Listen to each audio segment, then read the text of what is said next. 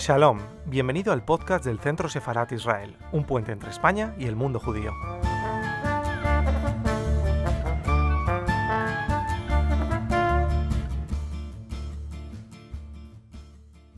With regard to Israel and, uh, Latin America, uh, there have been uh, interesting developments in the last uh, few years, uh, mostly because, first of all, you have the presence and the influence of Hezbollah and, uh, and of Iran in uh, Latin America, and of course, uh, we got a tragic reminder of that uh, in 1994 was the bombing of the Jewish Center in Buenos Aires.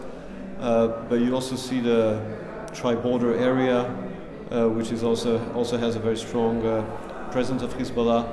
Uh, and when you look at the three countries that were visited by the Israeli Prime Minister uh, uh, last year in 2017, uh, it was Argentina, uh, Mexico, and Colombia.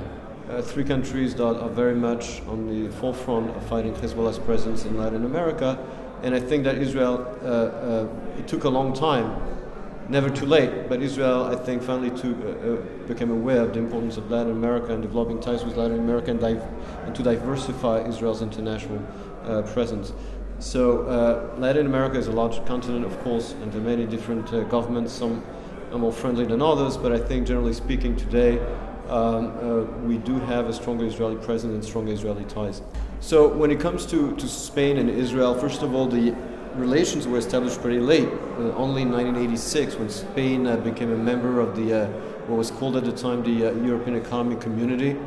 Uh, so these are new relations. I think it's unprecedented. I think for Israel, uh, maybe with the exception of Greece, to have established diplomatic relations at such a late stage with a European country. Uh, but I think that uh, uh, today, uh, one of the strongest aspects of the relation between Spain and, and Israel is first of all being part of the uh, Europe of the uh, Mediterranean, Mediterranean uh, Sea and, and area, and having many common interests when it comes to the issue of the environment, of uh, terrorism, and there's a lot of cooperation between Israel uh, and Spain uh, uh, in these uh, areas. And also, as opposed to uh, you know 40 years ago when Spain joined the European Economic Community, uh, Israel was very reluctant because of the competition in the field of agriculture between the, the Spanish and the Israeli economies at the time. But today, you no longer have this uh, kind of competition because Israel today is a high-tech economy, and Spain very much benefits from that uh, added value of the Israeli economy.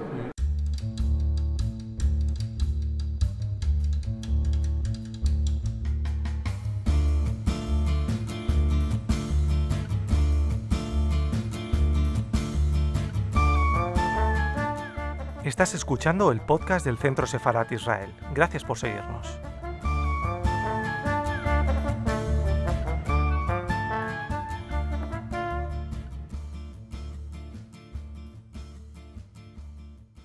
So first of all, this attack uh, was uh, uh, undertaken by, uh, obviously, by a, radical anti-Semite.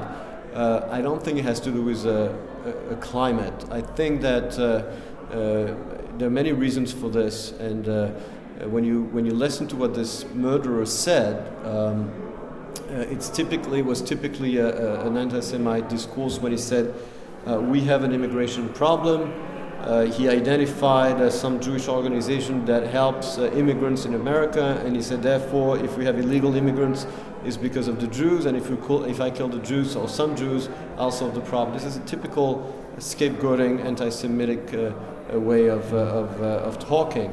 Uh, and I, I do not buy into the theory that says that President Trump is responsible for that. Uh, I think that, uh, yes, he's had a divi- uh, divisive uh, rhetoric, sometimes offensive, but I would definitely not blame him for those kind of attacks and for anti Semitism in America. Again, his son in law and his daughter are Jewish.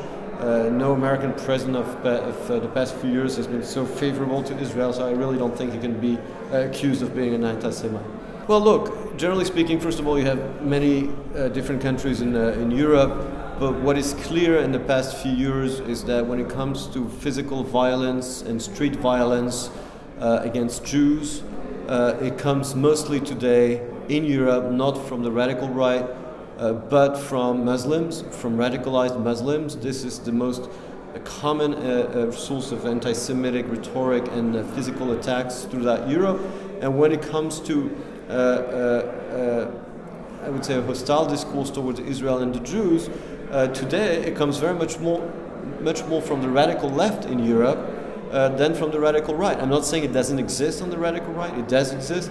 Uh, but today it's much more uh, uh, comes much more from the radical left that uses Israel as a scapegoat for hatred of the Jews, saying, well, we, we, don't have anything about the Jews per se, we just have a big problem with Israel, we don't think Israel should exist. Well, when you deny the Jews and only the Jews uh, the right to, uh, to have their own country and the right to self determination, uh, that's discrimination.